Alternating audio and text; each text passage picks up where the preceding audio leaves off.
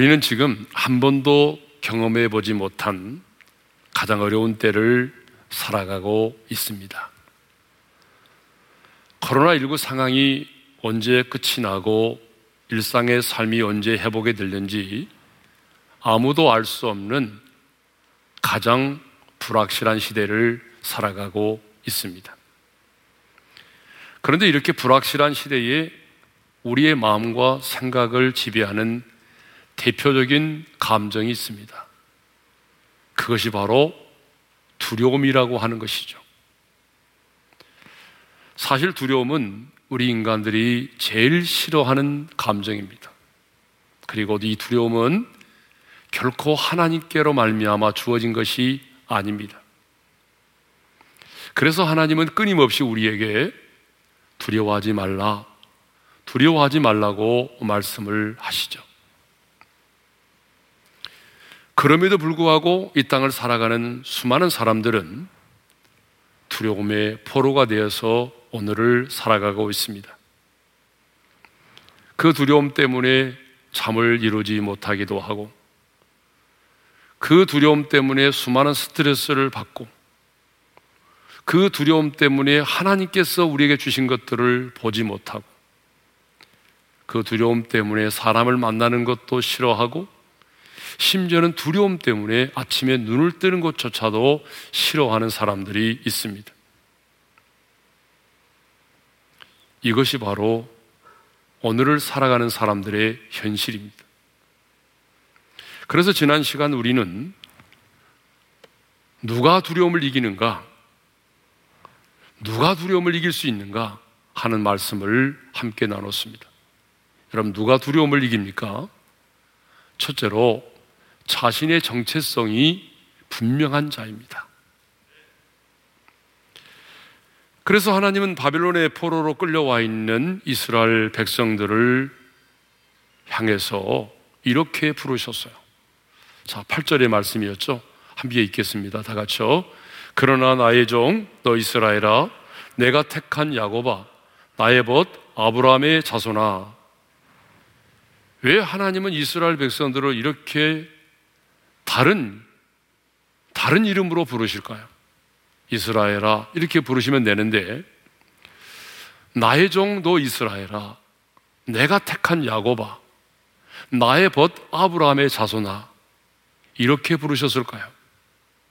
그것은 내가 하나님의 택한 하나님의 사람, 하나님의 종이요, 하나님의 택한 선민이요, 내가 아브라함의 자손이라고 하는 자신의 정체성이 분명한 자라야 두려움을 이겨낼 수 있기 때문에 그렇습니다. 그러니까 무슨 말입니까? 너희가 비록 나의 징계 가운데 있을지라도 너와 나의 관계는 변하지 않았다는 거예요. 하나님의 징계 가운데 있을지라도 하나님의 사람으로서, 하나님의 종으로서, 택한 선민으로서 아브라함의 자손으로서의 신분은 변하지 않았다는 것입니다. 누가 두려움을 이겨냅니까? 내가 이 땅에 발을 딛고 살아가지만 이 땅에 속한 자가 아닌 하나님께 속한 자라고 하는 자신의 정체성이 분명한 자가 오늘의 두려움을 이겨낼 수 있습니다. 자, 두 번째로 누가 두려움을 이겨냅니까? 어떤 상황 가운데 있을지라도 하나님이 나를 버리지 않으셨다라고 하는 이 믿음이 있는 자가 두려움을 이겨냅니다. 자, 구절의 말씀이었죠. 구절의 말씀을 읽겠습니다. 다 같이요. 내가 땅 끝에서부터 너를 붙들며 땅 모퉁이에서부터 너를 부르고 내게 이르기를 너는 나의 종이라. 내가 너를 택하고 싫어하여 버리지 아니하였다 하였노라. 바벨론의 포로로 끌려와서 포로된 생활을 하고 있던 이스라엘 백성들에게 가장 큰 두려움은 아니 그들에게 그들이 하나님께 던지고 싶었던 가장 큰 질문은 바로 이것이었습니다. 택한 선민인 우리를 과연 하나님께서 버리셨는가? 하나님 정말 우리를 버리셨어요? 하는 거였어요. 하나님께서 버리지 않았다고 한다면 어떻게 할례받은 우리가 할례받지 않은 이방인의 땅에 끌려와서 포로된 생활을 할 수 있단 말인가? 하나님 우리를 버리셨어요? 그들이 하나님을 향하여 가장 가지고 있었던 두려움이고 또 하나님을 향하여 던지고 싶었던 질문이었습니다. 그런데 이러한 물음에 하나님이 이렇게 대답하십니다. 내가 너를 택하고 싫어하여 버리지 아니하였노라. 너희는 나를 배신하고 우상을 숭배했지만 그래서 지금 너희가 징계 가운데 있지만 나는 너를 버리지 않았다는 것입니다. 나는 결코 너희를 포기하지 않았다는 것입니다. 성도 여러분, 누가 두려움을 이깁니까? 하나님이 나를 버리지 않으시고 이 포기하지 않으셨다라고 하는 이 믿음이 분명한 자입니다. 내가 비록 연약하게 넘어졌지만 아니 내가 하나님의 징계 가운데 있지만 하나님은 여전히 나를 사랑하시고 나를 포기하지 않으시고 나를 붙들고 계신다고 하는 이 믿음이 있는 자가 두려움을 이겨냅니다. 아니 사도 바울처럼 누가 우리를 그리스도의 사랑에서 끊으리요? 라고 담대히 외칠 수 있는 자가 바로 두려움을 이겨내는 것입니다.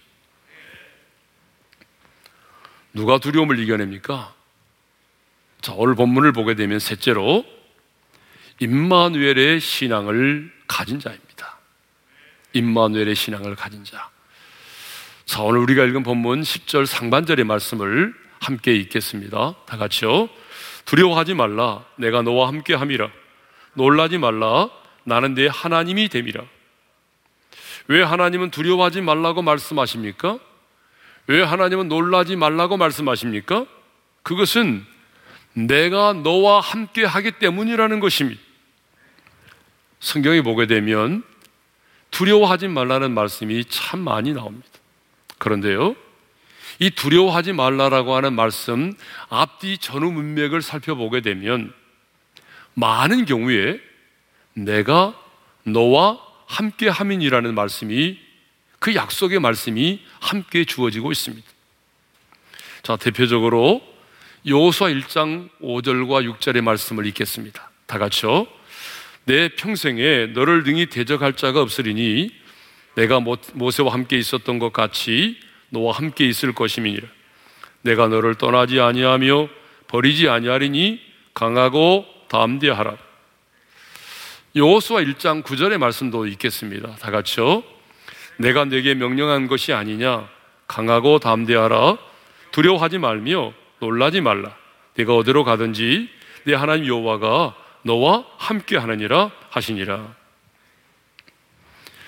하나님께서 언제 이 말씀을 하셨습니까? 여호수아가 모세의 뒤를 이어서 이스라엘의 지도자가 되었을 때입니다. 여러분 모세의 뒤를 이어서 이스라엘의 지도자가 되었다면 기뻐하고 축할 만한 일이잖아요. 근데 성경을 보게 되면 여호수아는 기뻐하지 않았어요. 여호수아는 도리어 두려웠어요. 아니 무서워 떨었어요. 왜냐하면 이스라엘 백성들은요 조그마한 어려운 일을 만나도 하나님을 원망하고 지도자인 모세를 원망하고 심지어는요 돌을 들여서 모세를 쳐 죽이려고도 했기 때문이에요. 그런데 자신이 그렇게 강팍한 이스라엘 백성들을 이끌고 요단강을 건너 가나안 땅에 들어간다는 것이 너무나 두려웠던 거죠. 이렇게 여호수아가 두려움에 떨고 있을 때 하나님은 여호수아에게 찾아오셔서 말씀하셨습니다. 여호수아야 두려워하지 말라. 내가 너와 함께 하느니라.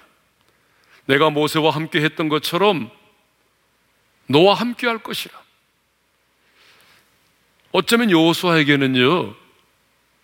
모세와 함께 했던 것 같이 나도 너희와 함께 할 것이다. 모세와 함께 했던 것처럼 나도 너와 함께 할 것이다 라고 하는 이 말씀이 가장 힘이 되고 가장 마음에 와닿는 말씀이었을 거예요. 왜냐하면 여호수아는 모세의 시종으로서 하나님께서 어떻게 모세와 함께 하시는지를 누구보다도 똑똑히 눈으로 보았기 때문에 그렇습니다. 하나님이 모세와 함께 하셔서 예굽의 열 가지 재앙을 내리시는 것을 보았습니다. 모세가 지팡이를 들어 홍해를 가리킬 때에 홍해가 갈라지는 것을 보았습니다. 모세가 지팡이를 가지고 반석을 내리칠 때에 그 반석에서 생수가 나오는 것을 보았습니다. 특별히 아말렉과 싸울 때에 모세가 손을 들어 기도하면 이스라엘이 이기고 모세의 손이 피곤하여 내려오면 이스라엘이 패배하는 것을 보았습니다. 그런데 하나님께서 자신에게도 말씀하십니다. 여호수아야, 내가 모세와 함께 했던 것 같이 내가 너와 함께 할 것이다. 모세와 함께 했던 것 같이 내가 너와 함께 할 것이다. 그러니 두려워하지 말라. 여러분 이 말씀이 요고수아에게는 얼마나 큰 위로가 되고 힘이 되고 격려가 되었는지 모릅니다. 하나님은요 예레미야를 선지자로 부르시고 난 다음에 그 두려워 떨고 있는 예레미야에게도 이렇게 말씀을 하셨습니다. 예레미야 1장 17절 19절이죠. 다 같이 읽겠습니다. 그들 때문에 두려워하지 말라. 그들이 너를 치나 너를 이기지 못하리니 이는 내가 너와 함께하여 너를 구원할 것임이니라. 예레미야를 선지자로 부르시고 난 다음에도 두려워하지 말라고 말씀하셨어요. 왜? 내가 너와 함께 할 것이기 때문에. 신약에도 보게 되면 하나님은 사도 바울에게도 고린도에 머물러 있으라고 말씀하시면서 이렇게 말씀하셨습니다. 사도행전 18장 9절에서 10절의 말씀을 읽겠습니다. 다 같이요. 밤에 주께서 환상 가운데 바울에게 말씀하시되 두려워하지 말며 침묵하지 말고 말하라. 내가 너와 함께 있음에 어떤 사람도 너를 대적하여 해롭게 할 자가 없을 것이니. 사도 바울에게도 두려워하지 말라. 그런데 그냥 두려워하지 말라가 아니죠. 내가 너와 함께 있음에 두려워하지 말라고 말씀하셨습니다. 사랑하는 성도 여러분, 누가 두려움을 이겨냅니까?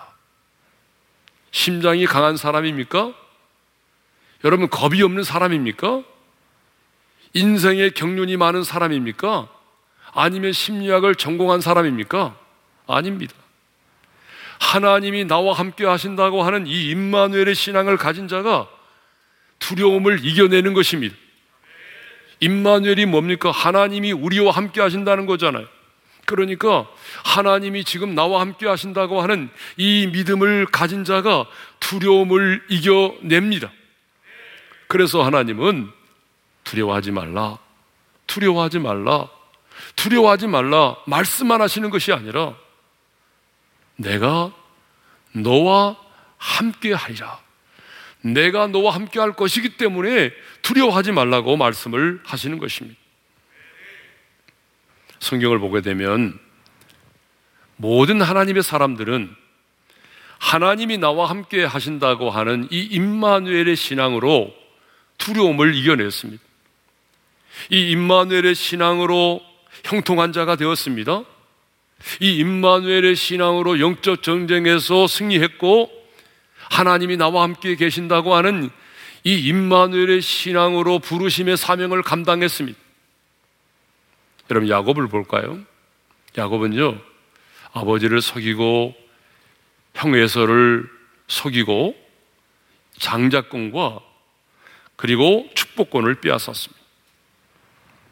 이 일로 인해서 형 에서가 자신을 죽이려고 하자 급하게 하란에 있는 예삼촌 나반의 집을 향하여 도망을 가기 시작합니다. 형의 낯을 피하여 예삼촌 나반의 집으로 도망을 가는 그 야곱의 심정이 어떠했겠어요? 얼마나 무섭고 두려웠겠어요? 동행하는 사람도 없어요.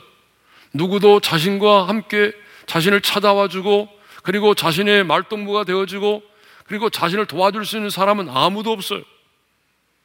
모든 것이 낯설고 모든 것이 두렵기만 한 상황이었습니다. 그런데 그날 저녁 야곱이 돌을 베개 삼고 잠이 들어 있을 때에 하나님이 찾아오셨습니다. 그리고 이렇게 말씀하셨어요. 창세기 28장 15절이죠. 함께 읽겠습니다. 다 같이요. 내가 너와 함께 있어 내가 어디로 가든지 너를 지키며 너를 이끌어 이 땅으로 돌아오게 할지라. 내가 내게 허락한 것을 다 이루기까지 너를 떠나지 아니하리라 하신지라. 내가 너와 함께 있어 너를 떠나지 아니하리라. 내가 너와 함께 있어 너를 떠나지 아니하리라. 내가 너와 함께 할 것이고 내게 허락한 것을 다 이루기까지 내가 너를 떠나지 아니하리라고 약속하셨습니다. 야곱은요. 하나님이 나와 함께 하신다고 하는 이 임마누엘의 신앙으로 그 두려움을 이겨냈습니다.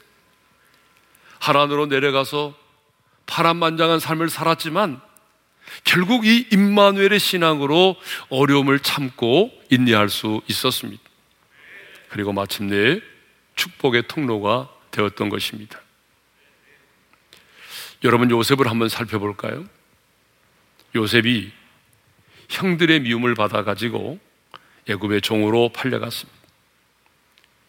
그리고 보디발의 집에서 종살이를 하게 됐습니다. 그러니 두려움이 얼마나 컸겠습니까? 여러분 집에서 사랑받던 요셉이 아버지의 사랑을 독차지했던 요셉이 그 어린 소년이 낯선 땅에 종으로 팔려가서 어느도 다른 곳에서 종살이를 한다고 하는 것이 얼마나 힘들었겠습니까? 그런데 중요한 것은 그가 예굽에 팔려가서 종살이를 하고 있었지만 하나님이 요셉과 함께 하셨다는 것입니다. 창세기 39장 2절의 말씀을 읽겠습니다. 다 같이요. 여호와께서 요셉과 함께 하심으로 그가 형통한 자가 되어 요셉이 어디에 있든지 간에 어떤 상황 가운데 있든지 간에 중요한 것은 하나님이 그 요셉과 함께 하셨다는 것입니다. 더 놀라운 사실은요. 그 주인이 그 주인이 여호와께서 요셉과 함께 하심을 보았다는 거예요. 여러분 창세기 39장 3절의 말씀을 읽겠습니다. 다 같이요. 그의 주인이 여호와께서 그와 함께 하심을 보며 또 여호와께서 그의 범사에 형통하게 하심을 보았더라. 예. 하나님을 믿지 않은 사람인데 그 주인이 요셉을 통해서 하나님이 함께 하심을 보았다는 거예요. 또 요셉이 보디발의 아내의 유혹을 물리쳤는데 억울하게 누명을 쓰고 감옥에까지 갇혔습니다. 그런데요, 요셉이 감옥에까지 갇혀 있었지만 주님은 감옥에 갇혀 있는 요셉과도 함께 하셨습니다. 창세기 39장 21절을 읽겠습니다. 다 같이요. 여호와께서 요셉과 함께 하시고 그에게 인자를 도와서 간수장에게 은혜를 받게 하시며 요셉은 어디에 있든지 간에 보디발의 집에서 종살이를 하든지 간에 억울하게 누명을 쓰고 감옥에 갇혀 있든지 간에 하나님이 그와 함께 하셨다는 것입니다. 그러니까 요셉은 하나님이 함께 하심으로 하나님이 나와 함께 계신다고 하는 그 임마누엘의 신앙으로 두려움을 이겨냈습니다. 그리고 하나님이 형통케 하심을 경험했습니다. 계속적으로 예비하신 하나님의 은혜를 경험하며 살았습니다. 모세와 여호수아도 마찬가지죠. 하나님께서 모세를 부르셨습니다. 떨기나무 불꽃 가운데서 모세를 부르시고 하나님 말씀하십니다. 저 예굽의 왕 바로에게 가라는 것입니다. 그리고 그곳에 있는 너희 백성들을 구원해 내라는 것입니다. 아니 인생의 나이 80에 세계 최고의 권력자인 바로 왕 앞에 가서 서서 그리고 너희 백성을 구원해 내라는 것입니다. 여러분 얼마나 무섭고 두려웠겠습니까? 그런데 하나님은 그때도 모세에게 이렇게 말씀하십니다. 내가 반드시 너와 함께 있으리라. 반드시 내가 너와 함께 할 것이니까 너 두려워하지 말고 예굽에 내려가라는 것입니다. 그리고 바로 앞 바로 왕 앞에 서라는 것입니다. 여러분 모세는 이 임마누엘의 신앙을 가지고 애굽으로 내려갔고 마침내 이스라엘 백성들을 애굽에서 구원해 내었습니다. 여호수아도 마찬가지죠. 내 하나님 여호와가 너와 함께 하느니라 이 말씀을 붙들고 여호수아는 가나안 땅에 들어가서 치열한 영적 전쟁을 하였고 그래서 가나안의 원주민을 몰아내고 그 땅을 분배할 수 있었던 것입니다. 자, 이렇게 하나님의 사람들은요, 한결같이 어떤 신앙이죠? 하나님이 나와 함께 하신다라고 하는 이 임마누엘의 신앙을 가지고 두려움을 이겨내고 임마누엘의 신앙으로 인내하고 이 임마누엘의 신앙으로 고난과 역경도 이겨내고 임마누엘의 신앙으로 영적인 전쟁에서 승리를 하였던 것입니다. 그런데요. 내가 너와 함께 하리라고 하는 이 말씀은 야곱과 요셉과 모세와 여호수아와 이스라엘의 선지자들에게만 주신 말씀이 아니에요. 오늘 이 시대를 살아가는 저와 여러분에게도 주신 약속의 말씀입니다. 부활하신 주님은 하늘로 승천하시기 전에 너희는 가서 모든 족속으로 제자를 삼으라고 하는 지상 명령을 주시면서 이렇게 약속하셨습니다. 우리 함께 읽겠습니다. 다 같이요. 볼지어다 내가 세상 끝날까지 너희와 항상 함께 있으리라. 다시 한번 읽어보겠습니다. 다 같이 시작. 볼지어다 내가 세상 끝날까지 너희와 항상 함께 있으리. 그런데 우리는 보통 하나님이 함께 하시는 사람은 어떤 사람일 거라고 생각하죠? 20일 금식 아니면 40일 금식 기도를 하는 사람, 목사와 선교사로 부르심을 받은 사람, 또 성령의 은사와 또 능력이 많이 있는 자, 뭐 능력을 행하는 사람, 뭐 이런 사람들이 하나님이 함께 하시는 사람이라고 생각하죠. 그래서 늘 하나님이 나 같은 사람에게 함께 하시겠어? 이렇게 말할 때가 있어요. 하나님이 나 같은 사람에게 함께 하시겠어? 그러나 여러분 그렇지가 않아요. 절대 그렇지 않습니다. 야곱처럼 아직 다듬어지지 않고 훈련받아야 될 부분이 많을지라도 모세처럼 내 인생의 나이가 많을지라도 아니 내가 하나님의 사람답게 살지 못하고 있을지라도 설령 내가 실수하고 넘어졌을지라도 주님은 약속의 말씀대로 항상 나와 함께 하시는 것입니다.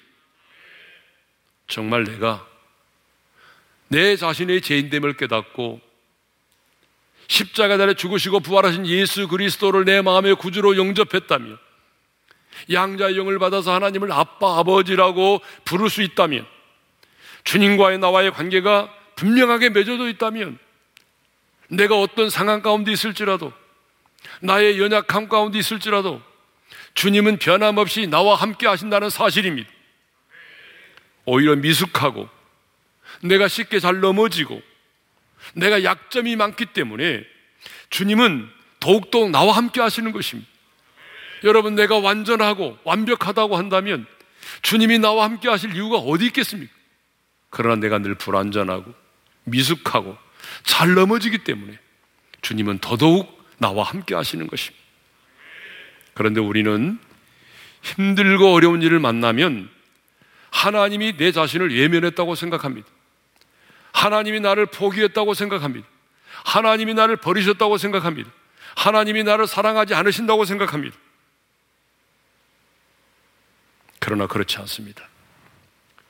세상 끝날까지 너희와 항상 함께 있으리라고 하는 이 약속의 말씀처럼 주님은 내 느낌과 내 감정과 내가 처해 있는 상황과는 상관없이 나와 언제나 함께 하십니다. 리빙스턴이 16년간의 아프리카 사역을 마치고 돌아와서 이 글라스고 대학에서 강연을 하였습니다. 그때 사람들이 호기심을 가지고 물었어요. 어떻게 언어도 다르고 문화도 다르고 그리고 사람을 잡아먹는 식인종도 있는 아프리카에서 16년이라고 하는 긴 세월 동안 성공적으로 사역을 할 수 있었습니까? 라고 물었습니다. 그때 리빙스턴은 이렇게 말했습니다. 주님이 제게 주신 그 두 가지 약속 때문에 저는 신음이나 불평하지 않고 찬송을 부르면서 승리할 수 있었습니다. 라고 대답을 했다고 합니다. 리빙스턴이 얘기했던 두 가지 약속이 뭘까요? 주님이 내게 주신 두 가지 약속 때문에 불평하지 않고 신음하지 않고 찬송을 부르면서 사역을 했다고 했는데 그 첫 번째 약속은 요한복음 14장 18절의 말씀이었습니다. 내가 너희를 고아와 같이 버려두지 않으리라. 두 번째 약속은 마태복음 28장 20절의 말씀입니다. 볼지어다 내가 세상 끝날까지 너희와 항상 함께 있으리라.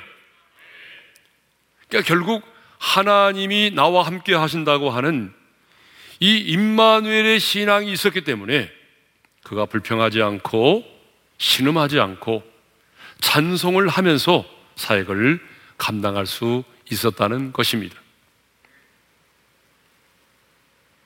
이렇게 하나님이 나와 함께 계신다고 하는 임마누엘의 신앙이 중요합니다.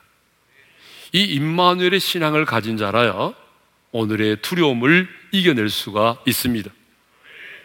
자, 그럼 마지막으로 하나님께서 어떻게 우리와 함께 하시는지를 살펴보겠습니다.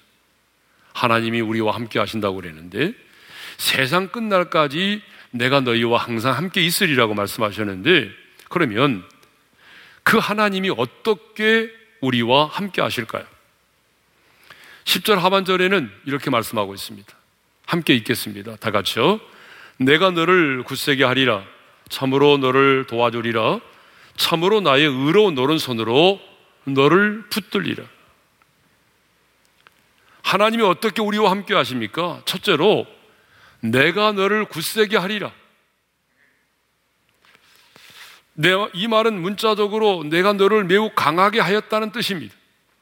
그러니까 굳세게 한다는 것은 하나님께서 나와 함께 하셔서 정서적으로나 흔들리거나 떨지 않도록 내 마음을 매우 강한 상태로 만들어 주신다는 거예요. 여러분 경험해 보신 분은 아실 거예요.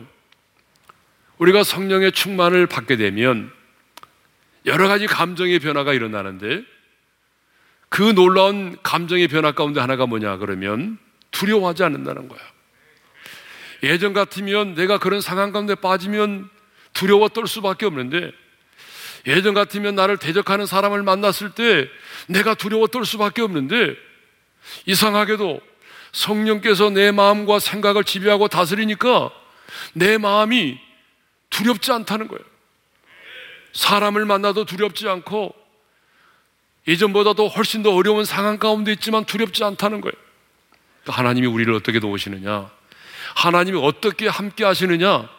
바로 내 마음을 강하고 담대하게 견고하게 해주셔서 흔들리거나 떨리지 않도록 해주신다는 거예요. 여러분, 이게 얼마나 감사합니까? 예? 두 번째로 하나님이 어떻게 우리와 함께 하십니까?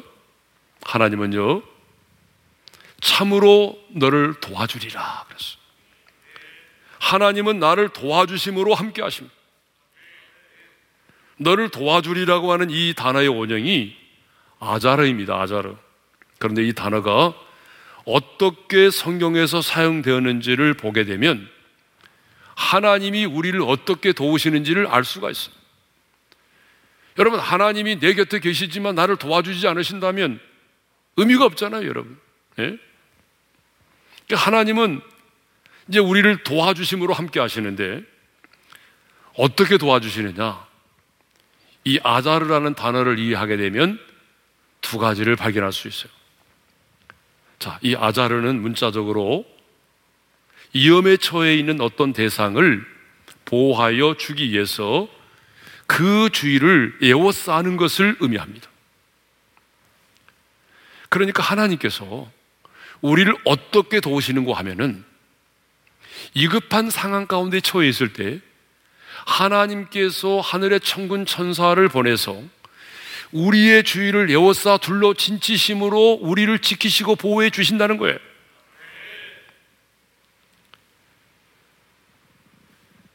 그래서 성경에 보게 되면 하나님께서 하늘의 천군 천사를 동원하여 우리를 둘러 진치심으로 우리를 지키시고 우리를 건지신다는 말씀이 있어요. 시편 34편 7절의 말씀이죠. 함께 읽겠습니다. 다 같이요. 여호와의 천사가 주를 경외하는 자를 둘러 진치고 그들을 건지시는도다. 천사의 임무가 다양합니다, 여러분. 천사의 임무가 참 많은데 그 천사의 다양한 임무 중에 하나가 뭔지 아세요? 그게 바로 하나님의 자녀된 주를 경외하는 자를 둘러 진치고 그들을 건지신다는 것입니다. 이게 바로 천사의 여러 가지 임무 중에 하나입니다. 제가 이 말씀을 묵상할 때마다 떠오르는 한 아이가 있어요. 제가 전도사 시절 때에 그 초등학교 5학년에 다니는 아이예요. 그러니까 제가 주일학교를 맡았는데 이 5학년짜리 아이가 백혈병에 걸렸어요. 근데 이 아이의 믿음이 얼마나 좋은지 몰라요. 여러분 주일날 한 번 예배 드리는 것도 힘들어 하죠? 이 아이는 주일날이면요, 다섯 번의 예배를 드렸어요. 그 어머니는 우리 교회를 나오지 않았거든요. 그 아이는 일어나면 주일날 엄마와 함께 다른 곳에 가서 새벽 기도를 드려요. 그리고 오전 9시가 되면 주일학교 예배를 나왔어요. 그리고 또 엄마를 따라서 엄마가 다니는 그 교회 가서 난 예배를 드렸어요. 예전에는 주일학교 오후 2시 예배가 있었거든요. 그러면 이 아이는 또 오후 2시 예배에 왔어요. 그리고 엄마 따라서 저녁이면 또 저녁 예배 우리 교회 나왔어요. 그러니까 주일날이면 다섯 번 예배를 드리는 아이입니다. 근데 백혈병이 걸렸어요. 그 하나님께서 그 아이를 부르시는데 토요일 날 비가 내리는 날이었어요. 그 어머니가 저에게 한 말입니다. 그 아이가 죽기 전에 이런 말을 했어요. 아빠를 전도하고 엄마에게 이렇게 말했어요. 엄마, 지금 예수님께서 천사들과 함께 나를 데리러 오고 있어. 그리고 내 방에 천사들이 지금 가득 차서 나를 둘러싸고 있어. 엄마의 눈에는 아무것도 보이지 않았어요. 근데 여러분 생각해 보세요. 초등학교 5학년짜리가 이 세상을 떠나면서 무슨 거짓말 하겠어요? 아니란 말이에요. 천사가 자신을 둘러 진치고 있음을 엄마에게 얘기했어요. 네? 여러분, 하나님께서 어떻게 우리를 도우십니까? 이급한 상황 가운데 있을 때는 이렇게 천군 천사를 보내서 하나님이 우리의 주위를 둘러 진치심으로 우리를 지키시고 우리를 건져 주신다는 거예요. 열왕기 6장을 보게 되면 더 분명하게 알 수가 있습니다. 아람 왕이요. 하나님의 사람 엘리사를 잡아 죽이기 위해서 엘리사가 있는 도단성을 에워쌌습니다. 그렇죠? 많은 군사를 건드리고 많은 병거와 예? 많은 군대들을 건드리고 와서 도단성을 에워쌌어요. 그런데 엘리사의 종 게하시가 그것을 본 거예요. 그 많은 군대와 병거를 보고 난 다음에 뭐라고 반응합니까? 아, 내 주여, 우리가 어찌하리까? 이렇게 반응했어요. 무서워 떨면서. 그러자 엘리사가 두려워 떠는 종에게 이렇게 말합니다. 11개 6장 16절입니다. 다 같이요. 대답하되 두려워하지 말라.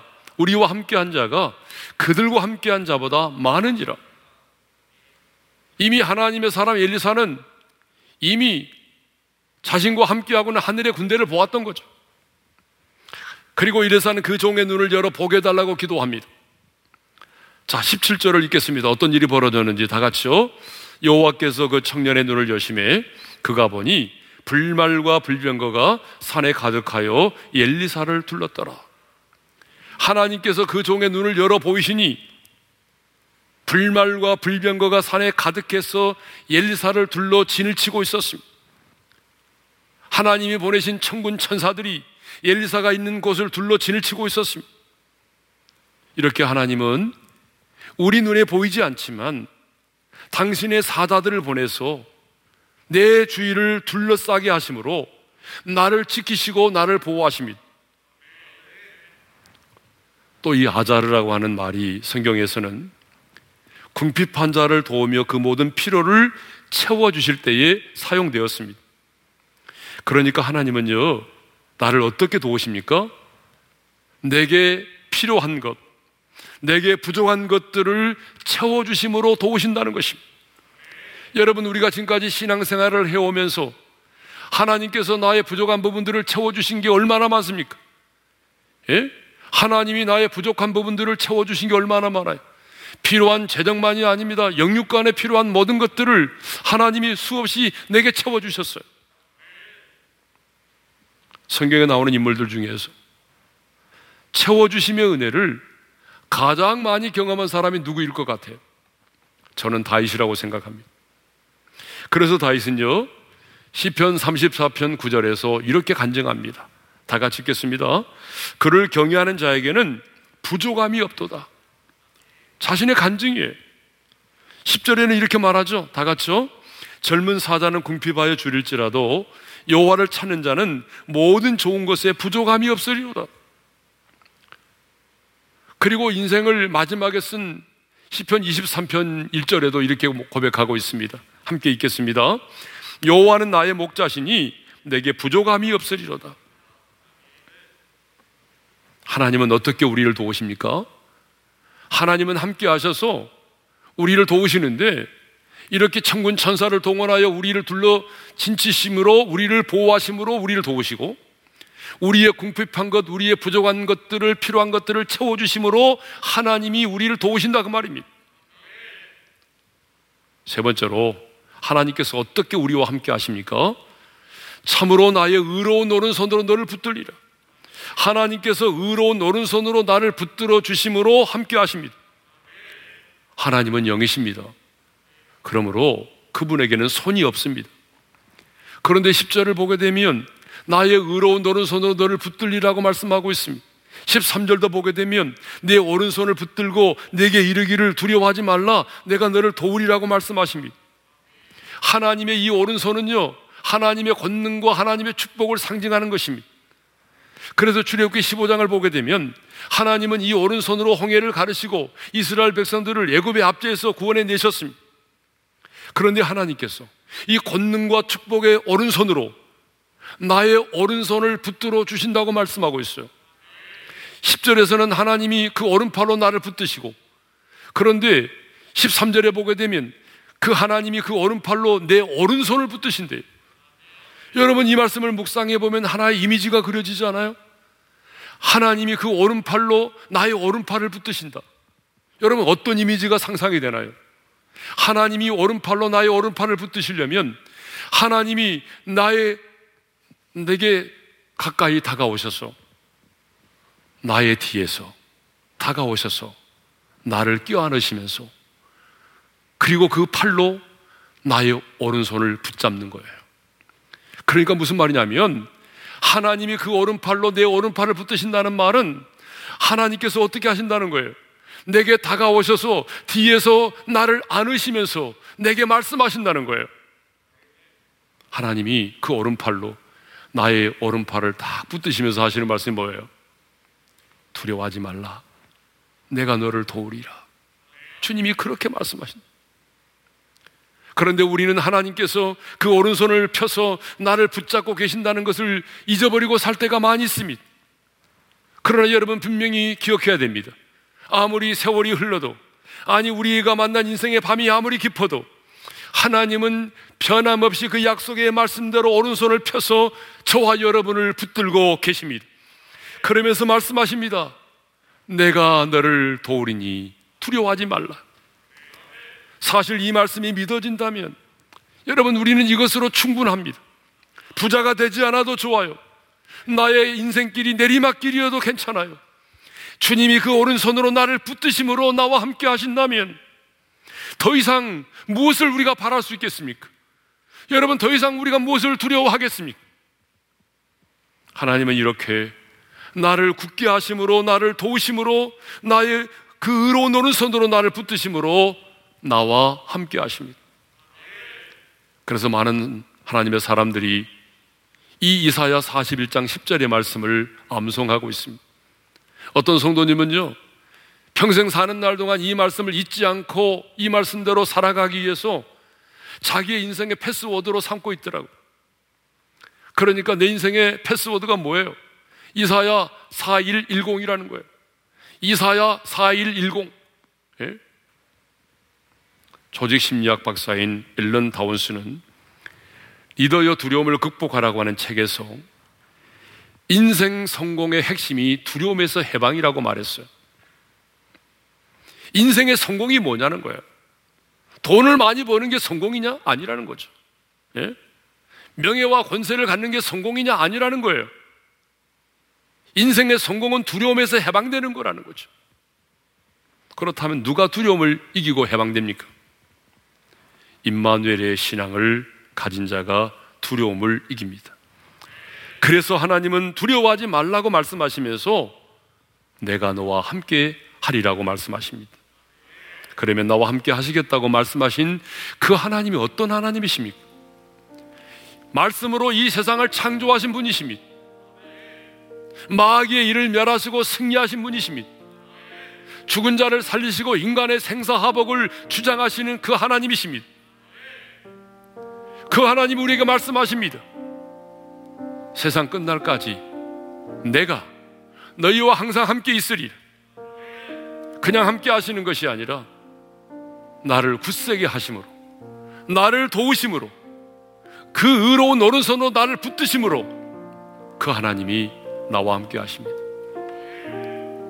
이 임마누엘의 신앙을 가지고 파도처럼 밀려오는 수많은 두려움을 이겨내고 당당하게 하나님의 사람으로 살아가시기를 주님의 이름으로 축원합니다. 주신 말씀 마음에 새기면서 찬양합시다. 아무것도 두려워 말라. 아무것도 두려워 말라. 주 나의 하나님이 지켜주시네. 놀라지 마라. 마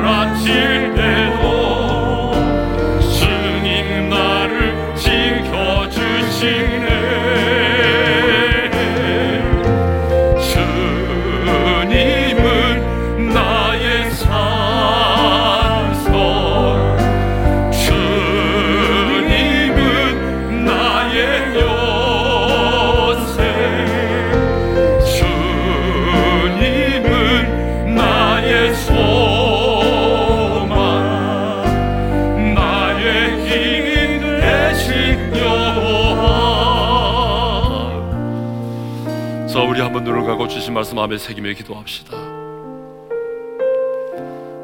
얼마나 두려움이 많습니까? 이것이 우리의 현실입니다. 그런데 오늘 주님은 우리에게 말씀하십니다. 두려워하지 말라. 두려워하지 말라. 내가 너와 함께 함이니라. 놀라지 말라. 나는 내 하나님이 됨이니라 내가 너를 굳세게 하리라. 참으로 내가 너를 도와주리라. 참으로 나의 의로운 오른손으로 붙들리라. 여러분 이 약속의 말씀을 마음에 새기십시오. 내가 부족해도 내가 연약하고 미숙하고 실수하고 넘어져도 주님은 나와 함께 하십니다. 아니 어쩌면 내가 미숙하고 쉽게 넘어지기 때문에 주님은 더더욱 나와 함께 하시는 것입니다. 하나님의 사람들은 임마누엘의 신앙을 가지고 승리했습니다. 임마누엘의 신앙을 가지고 순교했습니다. 임마누엘의 신앙을 가지고 두려움을 이겨냈습니다. 임마누엘의 신앙을 가지고 영적 전쟁에서 승리했습니다. 그러므로 주님 하나님이 나와 함께 하신다는 임마누엘의 믿음을 내게 주십시오. 주님은 나와 함께 하십니다. 그냥 곁에 서 계신 것이 아니라 그분은 나를 굳세게 하십니다. 내 마음을 강하게 하셔서 어떤 상황을 만나고 누구를 만나도 흔들리지 않게 하시고 담대하게 하십니다. 주님은 나를 도우십니다. 어떻게 도우십니까? 내가 위급한 상황 가운데 있을 때 하늘의 천군 천사를 보내서 나의 주위를 둘러친침해서 나를 지키십니다. 나의 궁핍을 나의 필요한 부분들을 채워주심으로 도우십니다. 그 의로운 오른손으로 나를 붙드심으로 나를 도우십니다.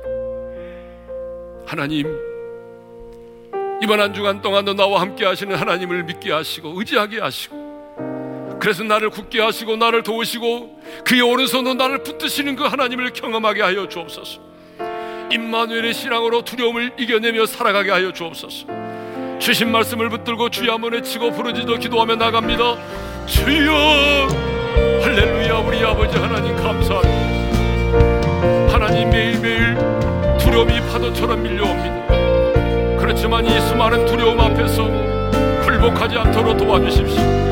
두려워하지 말라 두려워하지 말라 내가 너와 함께하니라고 말씀하신 주님 이 말씀이 우리의 인생의 키워드가 되기를 원하고 패스워드가 되기를 원합니다 이 말씀이 우리의 마음판에 새겨지기를 원합니다. 주님 내가 연약하고 부족할지라도 여전히 나와 함께 계시고 나를 붙드시는 하나님 그 하나님을 믿음의 눈으로 바라보게 도와주시옵소서.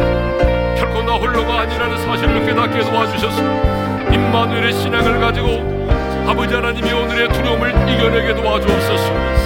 오늘도 나와 함께 하셔서 나를 굳게 하시는 하나님 하나님 내 마음에 떨리지 않게 도와주시옵소서 급한 상황을 만나고 나의 대적자를 만난다 할지라도 두려워 떨지 않도록 도와주시옵소서. 주님이 하늘의 천군 천사를 동원하셔서 나를 불러주시심으로 나를 보호하여 주시고 나의 필요를 채워주심으로 나를 도와주시며 그 의로운 오른손으로 나를 붙드심으로 나와 함께하여 주셔서 임마누엘의 신앙으로 지금의 상황을 이겨내게 하시고 두려움을 이겨내게 도와주시고 이 임마누엘의 신앙으로 넉넉히 승리하는 삶을 살아갈 수 있도록 우리에게 은혜의 은혜를 베풀어 주시옵소서.